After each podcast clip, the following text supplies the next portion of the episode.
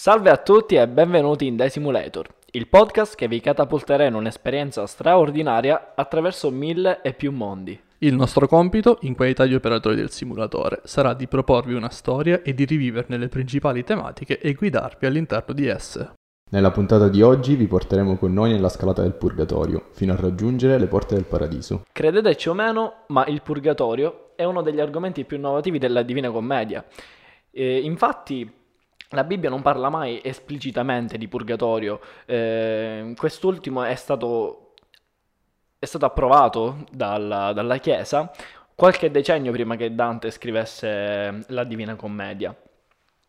E, um, si era sentito il bisogno di inserire ecco, quella che fosse una via di mezzo tra i due estremi, ovvero inferno e paradiso, ehm, quelli che si riscontravano anche nella società stessa del tempo, quindi un'estrema povertà e un'estrema ricchezza, un'estrema, un estremo potere, ehm, non c'era quello che la cosiddetta classe media, che si è andata a creare nel, durante il Medioevo e stiamo parlando della borghesia.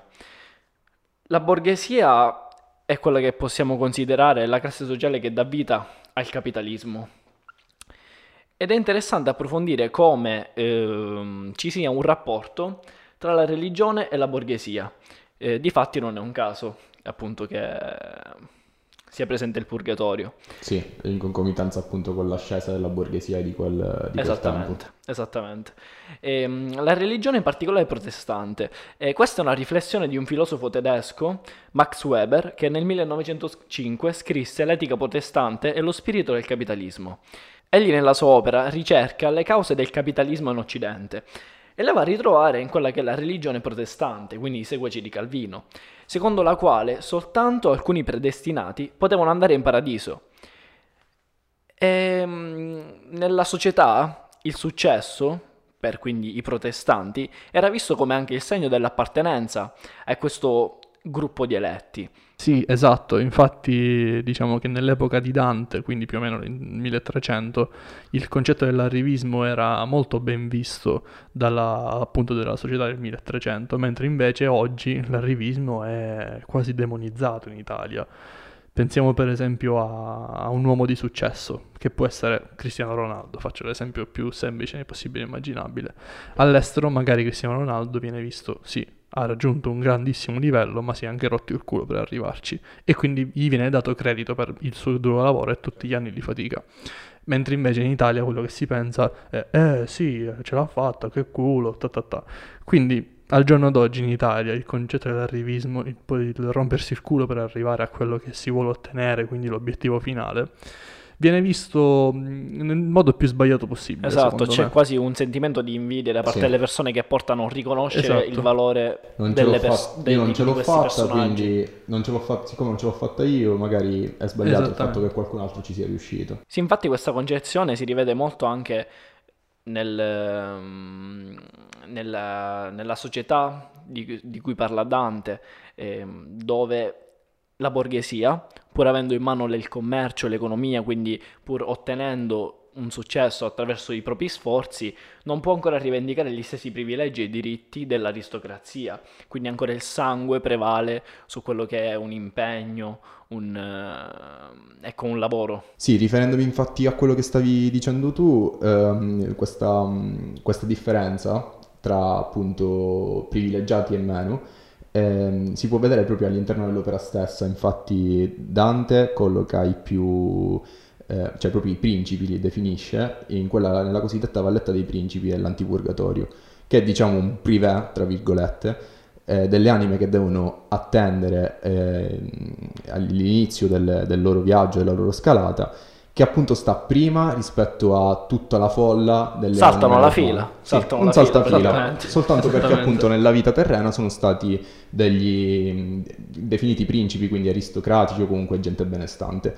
E questo appunto fa pensare come ehm, proprio il, il, privilegio di essere cioè di, di, di essere ricchi in un certo senso possa aiutare anche dopo la morte. Esatto. Ma tra l'altro quello che è anche una grossa differenza fra ieri e oggi è che comunque queste, mm, queste disparità sociali, questi privilegi rimangono tutt'oggi, ma mentre una volta magari erano anche più legate a una questione di sangue, il cosiddetto sangue blu, sangue dei principi, ehm, oggi sono strettamente legate a quello che è l'ambito economico, Certo. quindi chi ha più soldi comanda, chi ha più soldi entra prima in disco, cioè questo è il, il concetto, bastardi. Ehm, e riferendomi comunque anche a questo, eh, le, le indulgenze, un tema caldissimo soprattutto in quel periodo, ehm, è, è comunque un esempio eclatante di questo, di, di- di questo argomento. Infatti, ehm, vo- volevo passare meno tempo in purgatorio, o comunque far passare meno tempo in purgatorio ai miei cari defunti, bastava appunto pagare delle opere alla Chiesa che in quel periodo stava finanziando mh, per esempio anche la, il- la Basilica di San Pietro, quindi La costruzione opere- di molte chiese. Esatto. È Eh, come aveva- un biglietto in prima classe verso il paradiso. Sì. Esattamente. È Sì. tutto comodo, nel frattempo ti servono i... Pagando nella vita, il nella vita cibo. terrena. Ti porti avanti. Mi hai dato l'aggancio perfetto per raccontarvi di questo film. Si chiama Snowpiercer. Mi è capitato di vederlo più o meno un annetto fa. Sì, anche io l'ho visto. Eh, allora sai perfettamente di cosa sto per parlare.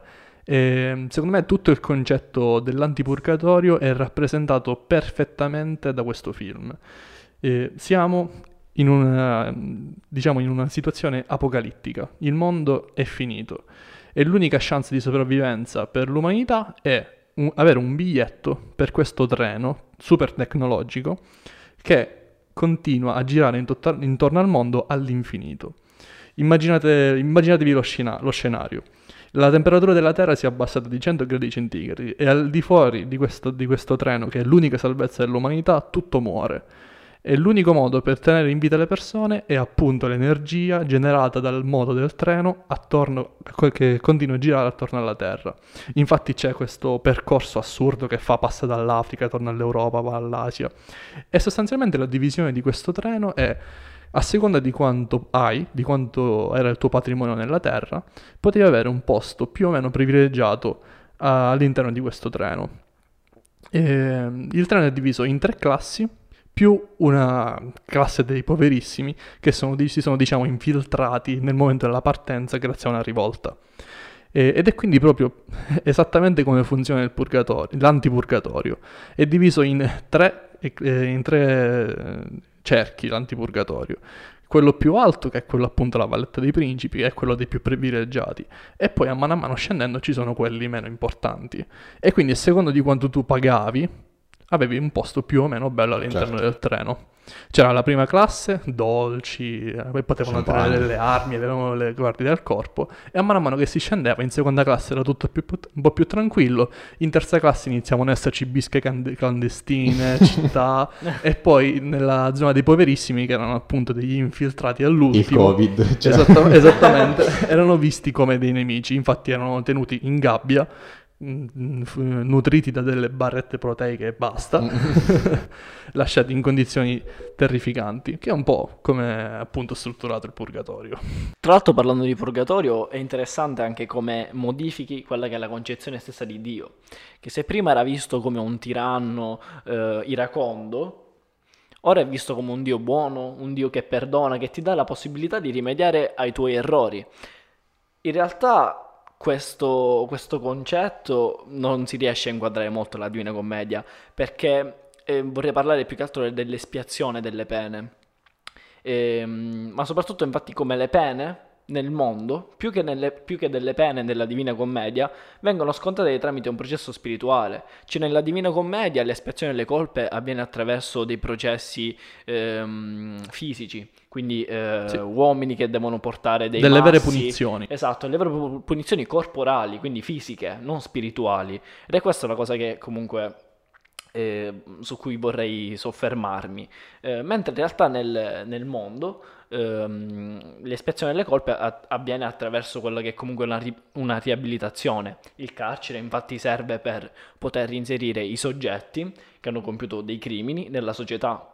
Quella che si avvicina di più a una punizione puramente fisica, perché ormai la tortura è abolita in quasi tutti i paesi, è la pena di morte. La pena di morte che ehm, nel 2019 è è ancora, vi- vige ancora in 54 paesi.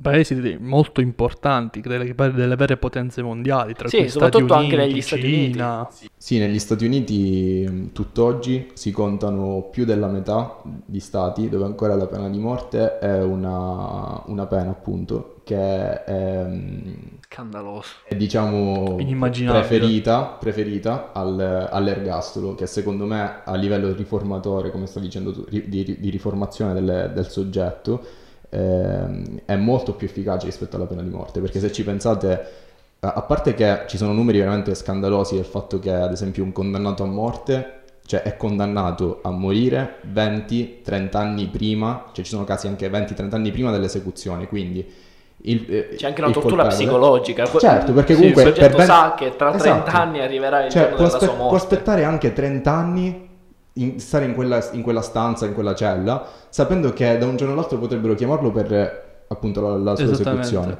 Perché è- fu- funziona come una specie di lista, come Sì, quando sì, si deve entrare esatto, all'università. Esatto, una- è una una- delle graduatorie. Uguale, Esatto. uguale. Esatto. Stai andando a morire. Il paragone è perfetto. esatto. E quindi quest- questo aspettare per così tanto tempo a- mm, a- al giorno appunto della, della tua esecuzione non fa altro che cioè proprio ri- rimbalzare nella testa del, de- del condannato l'idea di- della morte, non del fatto, cioè del crimine che ha commesso e quindi di un eventuale pentimento. Cioè non, non c'è questa, questa rifo- eh, que- que- questo, questo compito di, di riformare il soggetto, ma è proprio appunto il, il condannato pensa soltanto a che da un giorno all'altro potrebbe morire, non pensa a quello che ha fatto e pentirsi di quello che ha fatto per ritornare eventualmente nella società. È proprio il fatto stesso di- che, che lo Stato impone questa, questa cosa qui è anche un po' cioè, diciamo controproducente perché i, i crimini non... eh, Sì, esatto, i crimini non, eh, non si abbassano, cioè, il- questo è anche dimostrato da studi che, che indicano che dopo l'abolizione della pena di morte i crimini non sono, sali- cioè, non sono saliti, Esatto. sono Eh, scesi dappertutto. E tra l'altro, tra l'altro al- agli Stati Uniti co- costa un bel po' di soldi mantenere questa, questa- questa pena di morte. Infatti ultimamente si sta parlando di, ehm, eh, di- di abolirla in, in molti stati, non tanto per un valore etico o per un motivo appunto che, che potrebbe essere legato a, a- a una cosa giusta, ma eh, più che altro appunto a un valore economico, nel senso mi costa più dell'ergastolo e allora faccio l'ergastolo, non è perché è una cosa sbagliata fare la pena di morte, ma è perché appunto mi costa troppo e quindi dovrebbe essere abolita. Ehm, Anche collegandomi al- all'argomento che hai detto prima, che se l'idea di morire domina tutti i pensieri giornalieri del condannato a morte, e anche guardando nell'ottica della, della scarcerazione anticipata per buona condotta, che vige sostanzialmente in tutti gli stati, e mm, un carcerato sa che se si comporta bene, se tiene una buona condotta, magari la sua pena può diminuire. E questo comunque ha un valore molto riformatorio, secondo me. certo. Perché se tu devi passare, esempio, 20 anni di carcere, 20 anni in carcere, tu puoi sì passare questi 20 anni fregandotene, uccidendo e facendo quello che vuoi, ma avendo appunto questa possibilità della scarcerazione anticipata per buona condotta, cioè comunque si spinge il soggetto a riformarsi. Esatto, infatti cioè, il ruolo di deterrente della pena di morte in realtà è, è praticamente nullo, perché una persona commette un reato grave a tal punto da condannarlo alla pena di morte in due condizioni, o il, ehm, il condannato non ha riflettuto sul, ehm, sul crimine, quindi sostanzialmente eh, era- magari era sotto l'effetto di droghe o alcol o ehm, l'emozione avevano preso il sopravvento sulla ragione eh, o ancora persone affette da disturbi mentali. O chi commette un crimine premeditato, quindi lui sa già a cosa sta andando incontro. Quindi qualunque sia la pena, qualunque sia la pena, che sia una pena di morte, eh, il carcere, il, cioè il, il soggetto sa già a cosa sta andando incontro, quindi non gli interessa.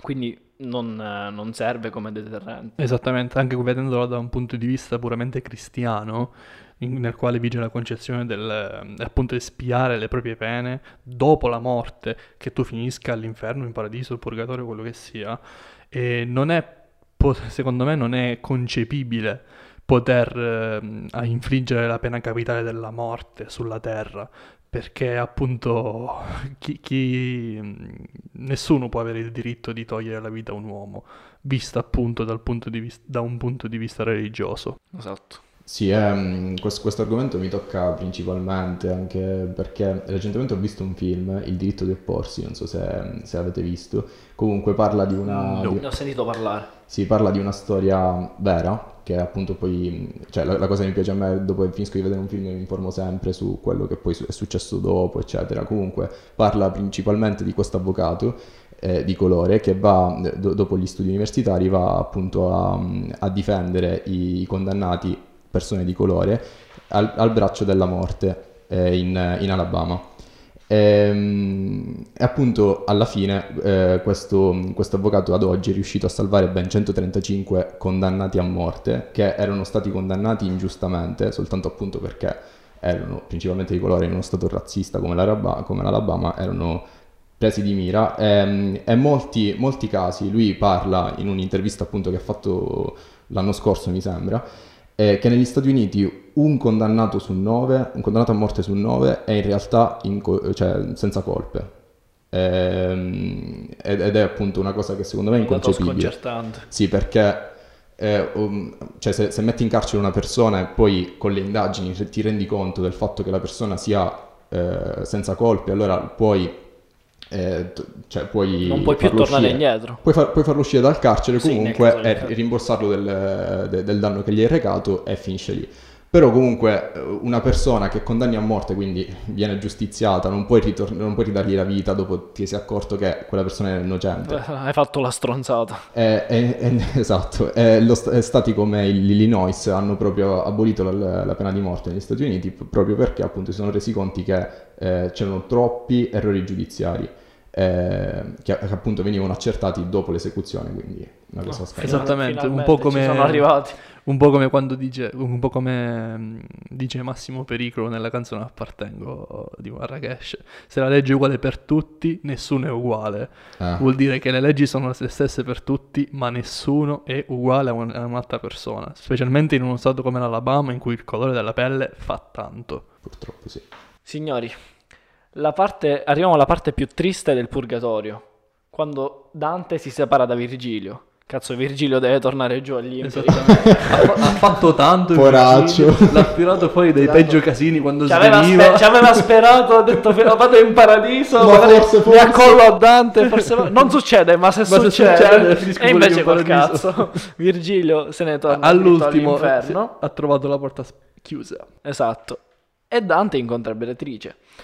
L'ultima parte del purgatorio è il paradiso terrestre, dal quale scapparono Adamo ed Eva, il luogo sacro dove le anime si purificano nel fiume Lete, Esattamente. è il luogo dove l'uomo avrebbe dovuto vivere in armonia con la natura e pieno di felicità. E A poi, meno che. e poi Eva ha mangiato quella cazzo di mela. Cioè, ed eccoci cioè, qua. Ed eccoci qua, eccoci qua. Eccoci qua nel 2020, cioè l'inizio della fine. Tra poco andremo a scoprire davvero se esiste il paradiso e se era... Manca davvero Esatto, poco. manca davvero Molto poco. meno di quanto potessimo pensare. Compriamo indulgenze. È vero, possiamo fare una lettera al Esatto, Papa. facciamo una chiedendo- lettera al Papa. Ottima idea. Eh. Consiglio a tutti di fare una lettera al Papa. Ma massimo 10 euro indulgenza. Esattamente, non esageriamo. E il paradiso deve essere aperto a tutti. Esatto, scusa. E- D'altronde, ognuno di fronte a Dio è, deve avere le stesse chance Ma lo- è, come è come l'offerta in chiesa, tu dai quel che puoi, quindi è un'offerta libera. Eh, Ricollegandomi anche al fatto della purificazione nel fiume, che avevi detto tu prima, sul- nel paradiso terrestre, ci sono appunto due fiumi attraverso, uno si- attraverso i quali una persona si deve purificare. Il primo, che ti fa dimenticare tutte le brutte azioni che hai fatto, e il secondo serve a rafforzare il tuo ricordo del bene compiuto sulla terra. Secondo me, questo paradiso terrestre... che cazzo hai vissuto a fare? Che cazzo hai vissuto a fare? Cioè, tutte le cose sbagliate, che poi alla fine sono le cose che ti fanno crescere. Esatto, impari dagli errori. Cioè, anche questo è lo scopo del purgatorio. Esattamente, cioè tutte le, tutte le cose che ti hanno fatto diventare chi sei, il paradiso terrestre te le fa dimenticare. Questo mi fa quasi pensare che il paradiso terrestre serva semplicemente sovrascrivere la coscienza di tutte le persone, lasciando solamente i bei ricordi e le, bene az- alle- e le belle azioni, per sostanzialmente arrivare al- in paradiso al cospetto di Dio, quasi come degli automi. Sostanzialmente ognuno ha l'idea di bene, ognuno è come vuole Dio. Ma tra l'altro mi chiedo anche come una persona, ovviamente una volta purificatosi, può identificare cosa sia il bene e la felicità. Perché tu puoi farlo soltanto quando dall'altra parte sai cos'è la tristezza, sai cos'è l'infelicità, cos'è l'errore. Se tu non hai il confronto tra Esatto. bene e male, come fai in autonomia a decidere che quello lì è il bene e tu ti devi tenere solamente il bene? Deve esserci un qualche cosa esterna, una terza parte che ti fa, che ti seleziona appunto i ricordi. E quindi appunto la personalità dell'uomo scompare nell'ultima parte del purgatorio. Quindi secondo me appunto per poter accedere al paradiso, di fatto devi smettere di essere umano. E non lo scopriremo mai, almeno fin quando saremo vivi non lo scopriremo mai come, come si può essere. Realmente felici in paradiso. E soprattutto non sapremo mai qual è il bene e qual è il male. Esatto. Con questo, signori, abbiamo finito il secondo episodio di The Simulator dedicato al purgatorio. Esattamente, abbiamo finito la scalata che ci vede ripercorrere tutti i nostri errori e tutti i nostri peccati. Bella storia. Bella Vi storia. ricordo che ci trovate su YouTube, The Simulator, Instagram, thesimu- thesimulator.podcast e Spotify. siamo anche su iTunes e Spotify. Con lo stesso nome di YouTube. Esatto, The Simulator, guarda che fantasia. Guarda un po'. che dire, eh, grazie per averci seguiti. E ci Alla vediamo alla prossima. prossima con Spoiler Paradiso. Paradiso. Paradiso. Bella. Bella.